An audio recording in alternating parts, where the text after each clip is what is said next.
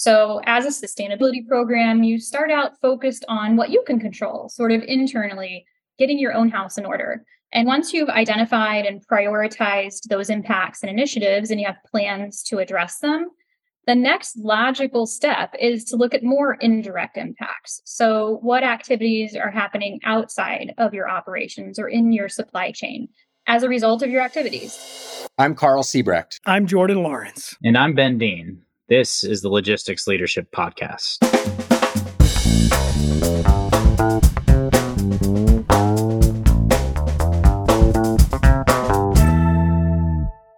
Jordan and Ben, it's time to talk about sustainability. In fact, one could argue that there is no bigger topic than sustainability today in supply chains. It has come up in every single one of our discussions so far in this podcast series.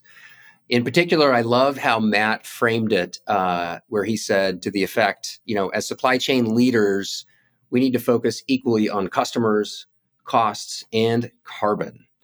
So I'm really looking forward to diving into this topic. Yeah, Karl, customers, cost, and carbon is just such a great way to put it because it really encompasses how big sustainability is. And I think in across that area, you've got changes happening very quickly. And so I'm going to step away and make sure I'm on top of the very latest data in this space and then circle back with you guys afterwards. Ben, what about yourself? On my end, I'm going to be talking with Jen Grimaudo from Iron Mountain. That's a logistics brand most of us are familiar with, but probably not as familiar with some of their far reaching sustainability initiatives. So excited to have this conversation and get back with you in a few. That's great. I look forward to uh, hearing what you guys come up with. In the meantime, I'm going to speak with Dave Tuttle, who is VP of Sustainability at Breakthrough. Breakthrough is a division of US Venture, an innovative energy company here in the US. Look forward to this conversation, and I will circle back with you guys shortly. I am here with Dave Tuttle who is Vice President of Sustainability at Breakthrough and has uh, tons of experience in supply chain leadership over many, many years. Dave, great to have you. Hey, great to be here. Really appreciate you having me on. Could we start? Just give us a snapshot of your background and your experience. Sure. So, 17, I guess almost 18 years in the supply chain space now. Really started on the the manufacturing side of the business. Started my career really working with General Motors and then leapt from there into more of a distribution focused timeline and really working with companies to help them build out their distribution models, understand how planning, analytics, and data science could impact their business and help them better perform in the supply chain space, and have been lucky enough to sort of parlay that into really focusing on sustainability. That's great. So let's start kind of at the foundation and give us a sense of what are the most just fundamental drivers uh, in the minds of, of corporations for why they are investing in sustainability initiatives? So I think, you know, of course, you see a couple different things there. One is keeping in alignment with the consumer and the consumer expectation. What does the consumer want or expect from the business? What do they feel is the responsibility of the business and how does the business align to their end core customer? That's one piece of it. In addition to that um, it is a number of these clients just see it as a core part and responsibility on their side to create amazing products that they can you know position for their customer not just from a cost standpoint but also from a sustainability standpoint or a responsibility standpoint. So it runs the spectrum based on those things. And those are really the focus we see from our clients saying, hey, we want to be responsible. We want to meet our clients' uh, need. Uh, and now it's not just about cost and service, it's about sustainability. How about other outside factors like, you know, regulations that may or may not be coming and that is that as much of a driver or is that less so? I, I think so, right? I, and look, those regulations are creating opportunity. You know, we tend to lean into sustainability. We think any any change equals cost. The reality is there's big incentives. Um, this is being incentivized in a number of regions. So being able to lean into that sustainability piece, uh, changing or adjusting your supply chain or your transportation models to take advantage of those in- incentives that exist can be lucrative to these uh, to these organizations, or can mean that they're running a more efficient supply chain, a lower cost supply chain, uh, transportation model many times. So yeah, absolutely, understanding that, taking advantage of that, uh, and making it part of your business can be uh, can be a huge benefit. What do you see as the top few uh, initiatives um, that they are investing in to actually move the needle? Our primary focus right now is on that transportation side. So when we look at that, we see a number of different things happening. You do see some companies that are that are saying, "How do I build an optimization model that focuses not just on cost and service, but on sustainability?" So that may be manufacturing, distribution footprint. Um, you also see a number of these organizations now leaning into alternative fuels and alternative types of uh, tractors to drive and move that product. Mode optimization certainly is something that's heavily looked at. Um, that where can I move from maybe a traditional uh, over the road move to a rail move? Any of those number of things are really driving a lot of the changes we're seeing today. Battery electric vehicles uh, are beginning to spin up, but you've got hydrogen vehicles, you've got things that a lot of times people don't think about, like renewable diesel is beginning to um, become a big part of the California fuel market, which has a completely different carbon footprint than your standard ultra low sulfur diesel fuel. Uh, and then things like renewable natural gas, right? So our clients are really becoming well informed in this space or looking for partners to help them follow all these things that are happening. Hey, how do I do something today, tomorrow, and what does 10 years look like uh, in this landscape? Because we all know it's gonna, you know, it's gonna change dramatically. Yeah, for sure. What are the most common barriers that you see pop up? If something loses momentum, what are the main reasons for that? I mean, I think initially there's always that um, that question of can I actually do something today? Because if we look at things like I'll go back to battery electric, the class eight heavy duty electric trucks, and you immediately look at well, the you know they only have today the range is very limited, so maybe that's not something that can really have an impact on my business and it's just the the idea that understanding all the opportunities out there making them aware of it's not just battery electric it's not just hydrogen and these things that look like they're way out on, in the future and not obtainable right now. Yeah. i think that's the biggest barrier knocking that down and saying hey there are a number of incremental things that can be done today that can fundamentally impact this. We can make it easy. Sometimes you you look at these problems and they very quickly become daunting and it's just it turns people off right? They stop and they say i'm going to go focus on i'm going to go back to the thing i know. We know it's um, a problem that can be solved so, but i think that that's probably the biggest barrier right out of the gate and that sort of changes as they go through the life cycle. Right right and so presumably there are opportunities to kind of help break those those big daunting things down into more bite-sized pieces and figure out you know we can do this one first then then this one later. Is that a sort of common type of conversation hundred percent. And and the other thing is also getting everyone aligned on what the opportunity is. A number of organizations have gone through this journey where they want to understand and take part in the sustainability mission. They put targets on paper, uh, but many times those targets are not based in data. So the other piece of it is helping them understand what is reality, where are they truly at, and based on the technology, and the fuel types and the different things that exist today what could that look like you know today tomorrow into the future and then taking the, them on that journey as those things change because they change and they differ based on the regions you're in and all those all those different factors. So kind of driving that helping unwind that make it easy to understand and follow. Yeah makes sense. So um would love to understand better where you're seeing kind of the most progress, if you will, the most opportunity for kind of results. Maybe ask it in two ways. One, are there particular verticals where you see there's more traction? The other is across the, the end-to-end supply chain. Are there pieces inside the supply chain that are particularly ripe? Yeah, so I think from a vertical standpoint, if I think about our business and sort of the approach we're taking or the way we look at it, it, it doesn't necessarily, the vertical doesn't necessarily have a uh, a huge impact on the ability to take advantage of pieces. Now, there could be things like, depending on your business type, the type of equipment you might run, there are there are nuances there that could impact whether or not you can go and achieve certain things. Certainly, when people are moving refrigerated and and frozen and other things in the transportation specific space, it might have an impact on what you can achieve or, or the opportunity, good or bad. Um, but the re- the reality is, uh, if we think about people are really starting to embrace the opportunity to look at alternatives. They're staring down the barrel. Many of our clients of this 2030 date. They've a lot of folks have set targets for 2030. Um, it's you know it's 2023 now. It's becoming really real. That clock is counting down.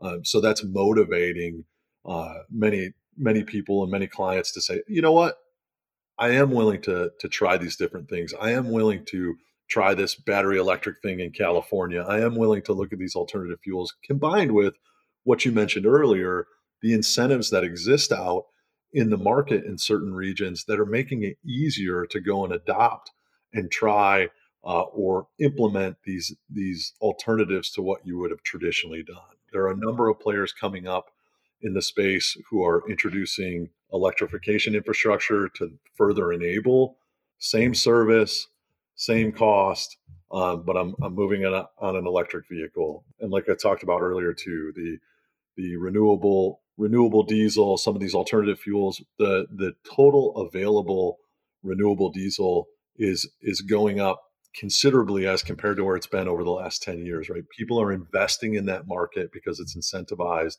So it's unlocking those things. Got it. If I think about supply chain as a whole, just moving away from transportation, um, thinking about, you know, maybe it's distribution or it's infrastructure, I know from my personal experience, having you know sort of worked in the industrial side, industrial real estate side, there is a a heavy focus in those different pieces of the supply chain. How do I decarbonize my building? How do I embrace or make the investment or work with my partners industri- in industrial real estate or other pieces of the business to bring my carbon footprint down? Um, you just have to follow those. If you follow those major players in that space, you can see that they're making a heavy investment as well because their clients are saying, hey, this warehouse, you know, it's got a pretty big carbon footprint. Those teams are embracing that and saying, okay, let's let's introduce solar panels, let's introduce different ways to LED lighting, all those things to bring that carbon total carbon footprint down. So I think it's yeah. happening all around supply chain. Yeah, makes sense. So so give us a quick overview and your perspective on kind of scope one through scope three impact and where is most of the activity and where is most of the kind of opportunity to go get? If i think about our the world i'm living in right our primary focus is in is on the scope 3 side. And so i think it just it really depends on your business uh, how you're approaching the problem uh, the the world or the vertical in which you're working will be a, a large driver into what scope you're focused on how you're managing those different scopes and the plan of attack. And and i think they all have they all offer unique opportunities to go ahead and say okay here's how i'm going to address this. Here's how i'm going to manage to this opportunity or this baseline or you know this value. So it really is dependent upon your business where your focus is how your business impacts that. So uh, it's it varies wildly. Yeah makes sense so I want to drill in a little bit. You talk about, you know, a key element of this is doing the analytics, the optimization of the network, not just for uh, efficiency, uh, maybe for speed, if that's a, a key need uh, to your end consumer, um, sort of optimizing the flow of goods. And then increasingly, what's also factored into that optimization is sustainability impact, uh, carbon, probably the most common driver uh, that's added into the optimization analysis. You talk about regions. There are some regions that have incentives or more opportunities than others.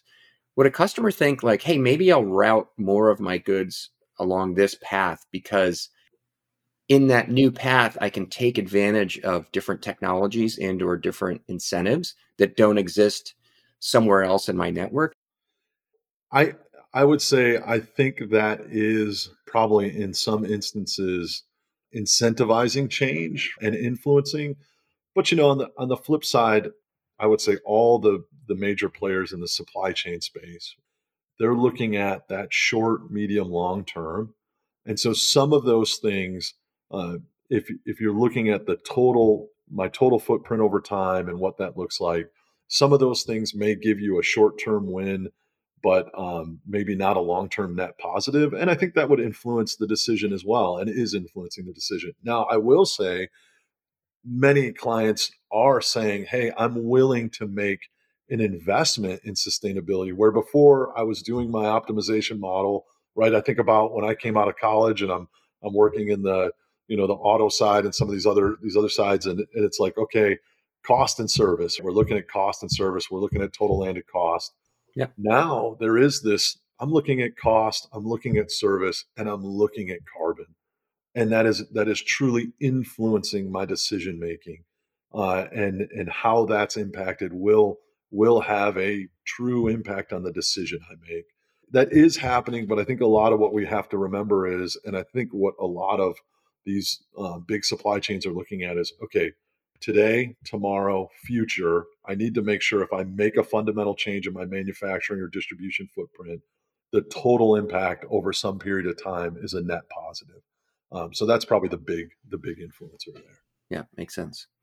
So dave aside from the important benefits for our planet what other benefits are there for organizations to embrace uh, sustainability policies or practices so I think what you see, I mean, generally speaking, if you're solving for sustainability, you naturally start to solve for other opportunities within the supply chain, whether it's uh, proximity to the end consumer or optimization of the way that product is moving, or even things as fundamental as embracing new and more efficient technologies and, and putting a value or an ROI that maybe is a little different on that investment uh, into your business. So you start to see those those secondary optimization benefits, sustainability, less miles, right? Less less miles traveled, perhaps mm-hmm. um, less non-needed use of equipment and other things. There's lots of secondary value that can come out of driving that into your optimization model, and then you can justify that there's a secondary value on that ROI piece as well if you go after sustainability uh, benefits, you may very well end up with cost saving benefits or other efficiency related benefits as well on top. That's right. Exactly. Looking forward, so say three, four years from now, where do you see the biggest differences coming from or the greatest change in that time period? So I think you've got uh, a fundamental change and awareness in the type of fuels that drive the technology that's moving product uh, from origin to destination. So I think we can see right now there's this awareness. We were out at the ACT Expo this year, um, and you see a number of shippers who maybe traditionally wouldn't be at an expo talking a lot about, you know, uh, big trucks and engines and and power plants that are driving, saying, "Hey, we want to understand this." So I think the fundamental understanding of the technology and the fuel. So fuel, I think is going to be a big part about it. We talked about renewable diesel. I think the availability of some of these alternative fuels, uh, they become readily available, and um, the price point at which instead of just those incentivized areas, so like renewable diesel today, if you look at California basically versus everywhere else, um, it's the cost in California is is very very viable and sometimes better than a, a standard ultra low sulfur diesel.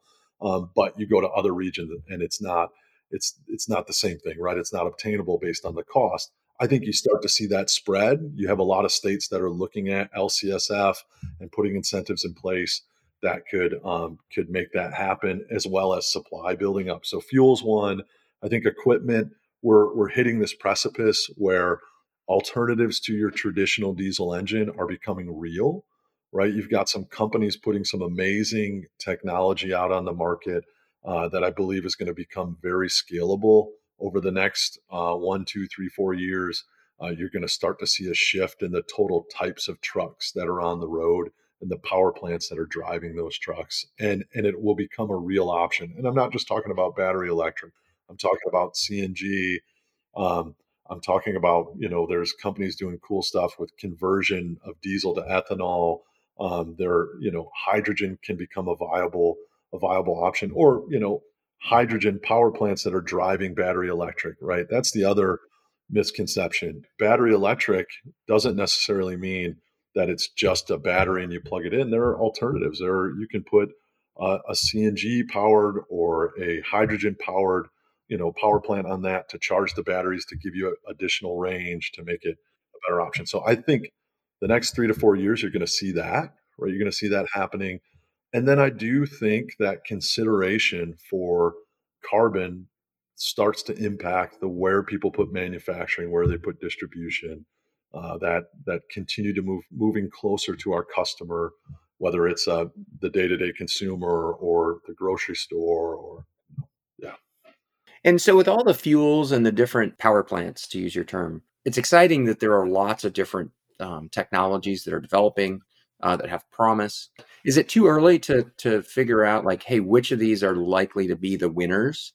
Um, or is it sort of like well nope they're still you know we're still in a, a development phase and it's not clear yet which are going to be the long-term winners or different applications may be the better fit for different uh, use cases how, how should we think about that first of all you know i'll say that's why you know companies like breakthrough that's why we're here to help make that an easier thing because to your point it is complicated. I think the interesting thing about you know the tra- transportation and distribution industry is you know you're not necessarily marrying an approach. The the return on investment and things like that like it it can come in a period of time where you can you can lean into certain technologies you can see the benefit and as the industry evolves you're able to adjust and pivot towards the next thing that's going to carry you um, on your mission or help you meet your goals it is complicated. There are a lot of moving pieces, but I do think the different things that are going to drive the industry are starting to become more clear. And it will be very specific to the problem you're solving, right? If I'm running drayage from the port, uh, maybe battery electric is a great option there. Not to say that there aren't there aren't issues or opportunities for improvement or things that battery electric might impact there, but those those types of moves, shuttle moves between plants, things like that. But to your point, you can you start to break down the supply chain network and you say what technology best fits what opportunity, assign it and take that multi-partner or multi-technology strategy and apply it to your network and then you start to see real change. So when we think about the network overall, um, aside from lower carbon footprint fuels or plants, uh, to move goods around. Uh, you'd mentioned earlier, kind of just the the, the strategy of uh, potentially moving operations closer to the endpoint. Is a core metric to think through as one of the drivers of your strategy? Is it basically reducing the number of empty miles? Is that like one of the top things, or is that sort of on a longer list but not towards the top? I think that that's the um, that's the gold standard all around, right? From an optimization standpoint. So right the interesting thing about sustainability, you know, is perhaps it's a variable that opens up doors to reduce empty miles. Maybe sustainability is the opportunity we need to to bring uh, a number of different partners together to say, okay, the only way we reach these goals, we have the fundamentals have to be perfect or very, very good. One of the fundamentals, to your point, is just reduce the total empty miles if I've got shipper A and shipper B and they're better together than they are separate from a from a standpoint of optimizing the movement of goods, uh, I think that that absolutely could represent an opportunity uh, to achieve these goals with no other fundamental change. Um, just just better opportunity to optimize. And do you see appetite out there in the market for for doing that, or are people still kind of hesitant? Uh, I'm not sure. I want to put my stuff in a truck with someone else's stuff. You know, I think if you're talking to the team that's trying to find the way um, to optimize from the sustainability standpoint, it seems like, generally speaking, they're open to those ideas and there's a general willingness and want to explore how they can better partner to make those things happen. I think other parties within the business, there's going to be lots of reasons why that could be challenging and they're all valid. But generally speaking, as we talk to clients and we talk to people in industry, it seems like sustainability could be the opportunity to unlock some of those things. Well, Dave, this has been a real pleasure. Really appreciate your insight, and I've learned a lot here today. So thank you so much for uh, joining us. No, look, I, have thoroughly enjoyed it. I think there's um, you know, an interesting opportunity in this space. And I just love uh, sitting down with other people in the industry and talking about these things. So thanks for having me on. Okay, some really interesting perspective there from Dave Tuttle. Ben, I am super excited to hear what you learned from Jen. How did that conversation go? Yeah, it was equally fascinating. I mean, when you had the comment for it being daunting to take on these sustainability initiatives, one aspect of that is this is just an added layer to most supply chain leaders in what they're now accountable to deliver against. So just like anyone in operations has gone through, as soon as you optimize and improve one area, another nail pops up for you to solve for. I think that's the starting point is that there's a lot of companies who are on chapter one of this journey with this very daunting picture in front of them. And like many folks have said, how do you eat an elephant? I've got teed up here Jen Grimaudo. She's the Senior Director of Sustainability at Iron Mountain. They're one of the largest warehouse operators consisting of over 1,500 facilities across 60 countries. So when you think about daunting efforts to roll out sustainability initiatives, probably doesn't get much more difficult than here. But Iron Mountain has turned out to be a pioneer in this space. Jen had a solid real world example of taking targeted approaches to specific aspects.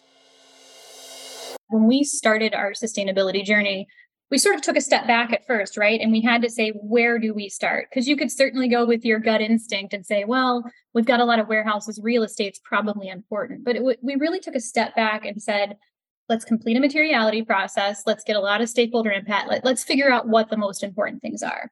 So for Iron Mountain, you know, we start out with this materiality assessment that puts on the map all of the potential issues that involve environmental, social, or governance. And you see what comes to the top for us at Iron Mountain, obviously emissions are something we need to be focused on. And for us, our three largest sources of emissions, to be really specific electricity, natural gas, and fleet. That was our one through three. And what's happened is you address the biggie, right? You address electricity through green power procurement, start to think about how you can green your electricity portfolio.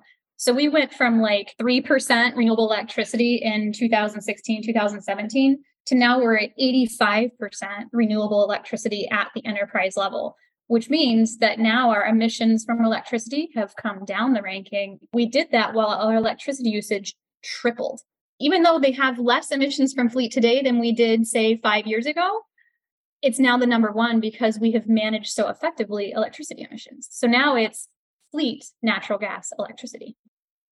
Love to have Jordan weigh in here with some of the sentiment of the customer side of this as well. Uh, I love that you mentioned, you know, Jen started in an operational role.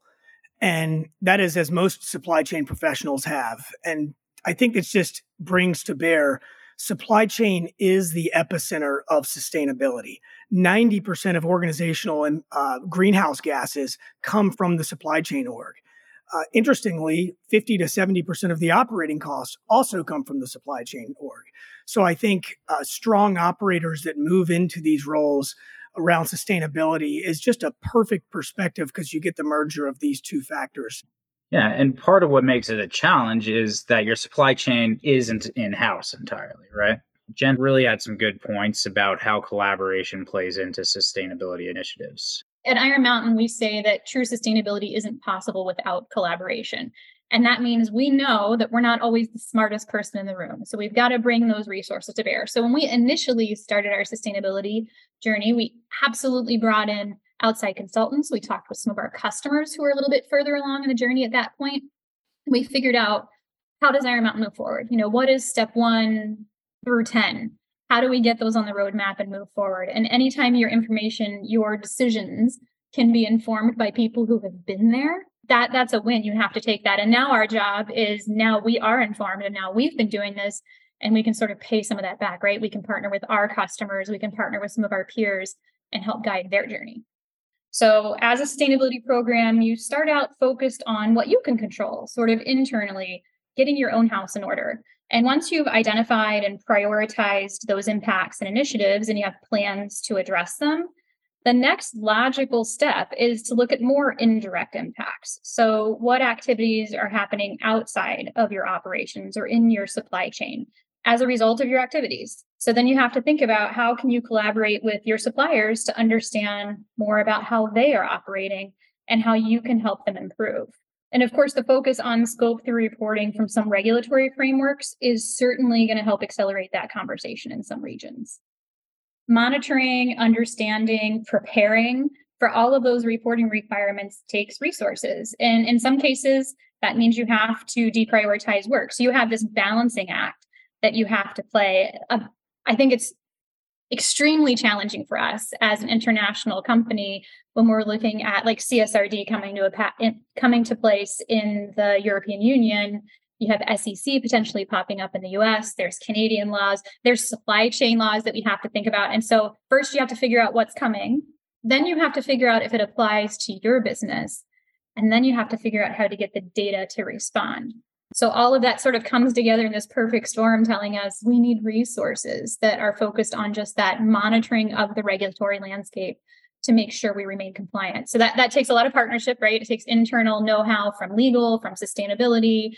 It takes external know-how from consultants to help make sure that we're getting our data assured and we're meeting all of the requirements it needs. One of the issues that we've experienced through our own ESG committee is that there's a real quick, easy path to scope one emissions. And as you get towards scope two, scope three, which is where the regulatory framework is moving towards, there needs to be so much more coordination between suppliers, vendors, both up and downstream in your supply chain. That that's where I think the daunting nature of this really starts to show itself is like, hey, I work in supply chain, I work on this sustainability initiative, but to solve it, I need to reach out to all aspects of my organization and even outside of that. Like the visibility piece, and that that's one piece of visibility in supply chain, but I, I know that's got to be a top customer concern, Jordan. So EY did a survey of 525 supply chain executives late last year. And when they ranked, you know, why are they embracing sustainability? Well, number one was cost. And number two is the regulatory framework. So I think that's right in line with what you had to say there. Um, as far as initiatives they're pursuing, you nailed it. It's traceability and visibility. The only way that they felt they could prepare to react to disruption was to have better systems of traceability and visibility. And really, that bleeds through perfectly with sustainability, understanding not just who your tier one partners are, but who are the tier two and tier three suppliers down the chain? And are they meeting the same regulatory rigor and sustainability rigor that you're getting from your tier one suppliers? That is such a fascinating survey result. It feels like a great opportunity to know that the number one motivator of sustainability investments is cost. Knowing how much of the total cost of the corporation is tied up in the supply chain Similarly, with, as you said, Jordan, what was it, 90% of the greenhouse gas is driven by the supply chain. So if you can get two birds with one stone, both on the cost side and the sustainability side, there's just a much, much higher likelihood that you can focus investments to drive improvements in both areas. Yeah, I think this is something Dave did speak to pretty clearly that organizations were achieving both cost and sustainability efforts in lockstep.